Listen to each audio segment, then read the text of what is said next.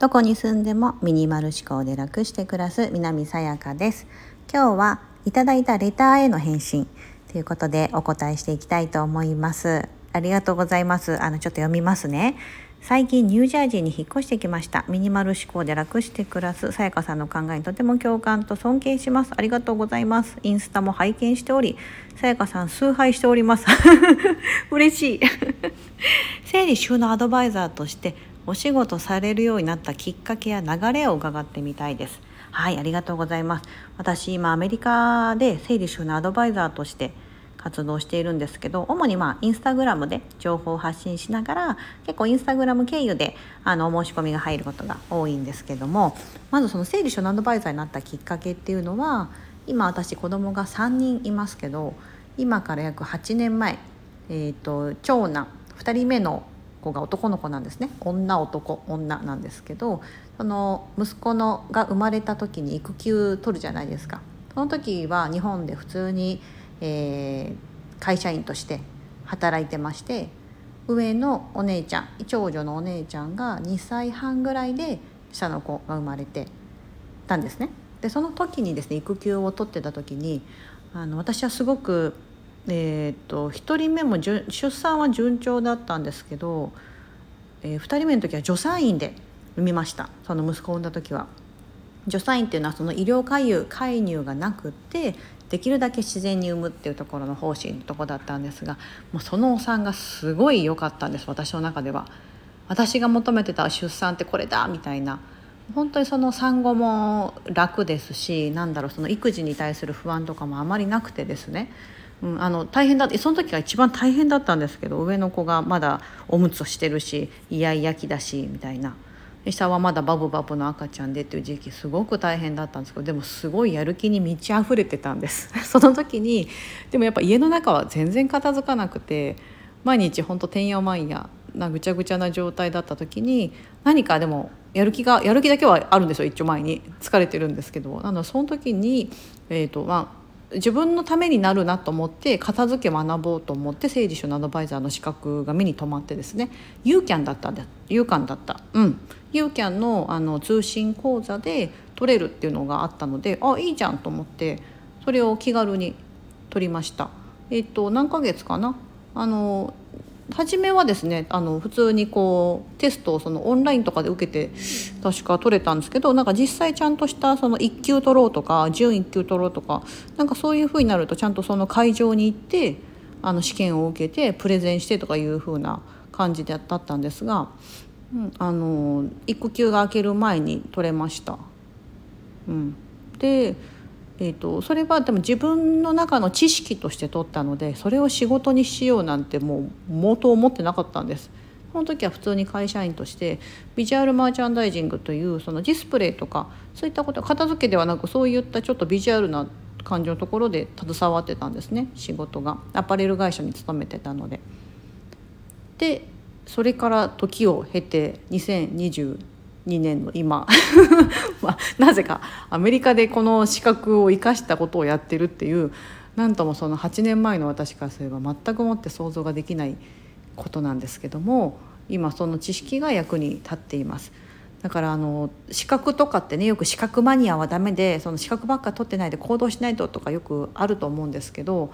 私はなんかその資格を取るっていうのは自分の知識を増やす。だったりとかあのまたその知識がいつか生きるかもしれないし別にそれで必ず成功しなきゃいけないなんてことはなく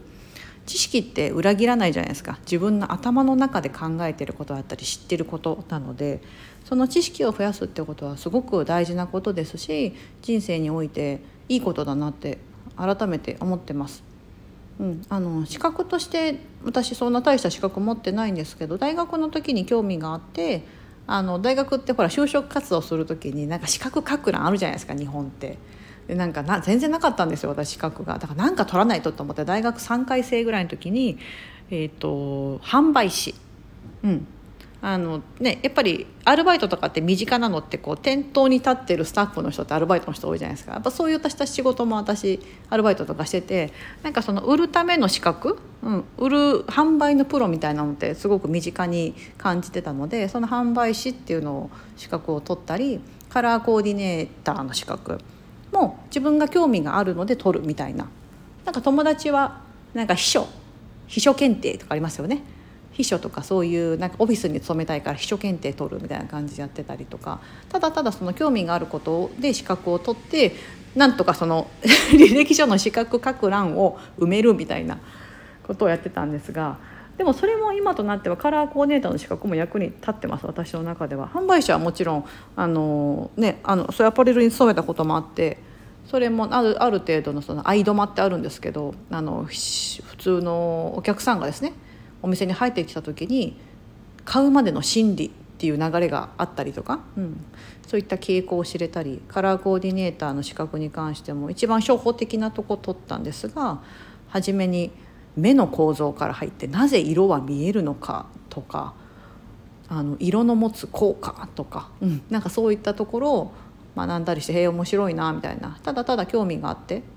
取ったあと履歴書に書きたいから取ったって感じです。この当時に整理収納の資格とか 目につけてた取ってたかもしれない。です大学生の時に。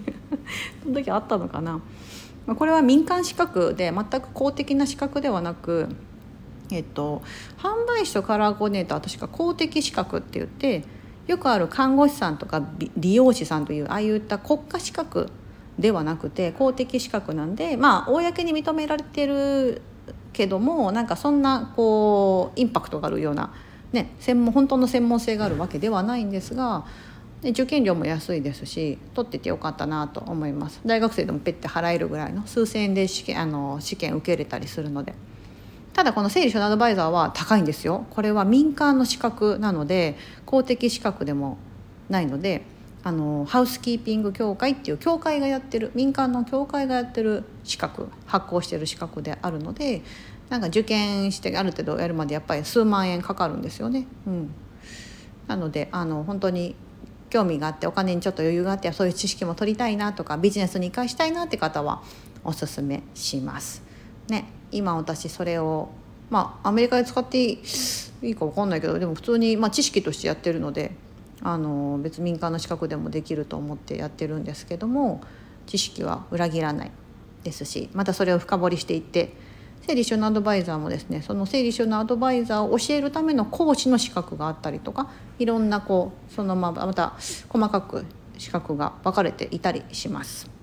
ご興味があれば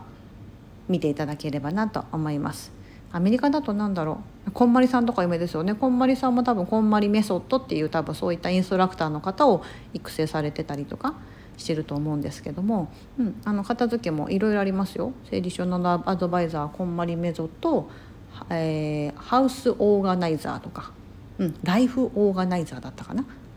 そういったようなあのお資格もあったりとかして面白いなと思います。はい。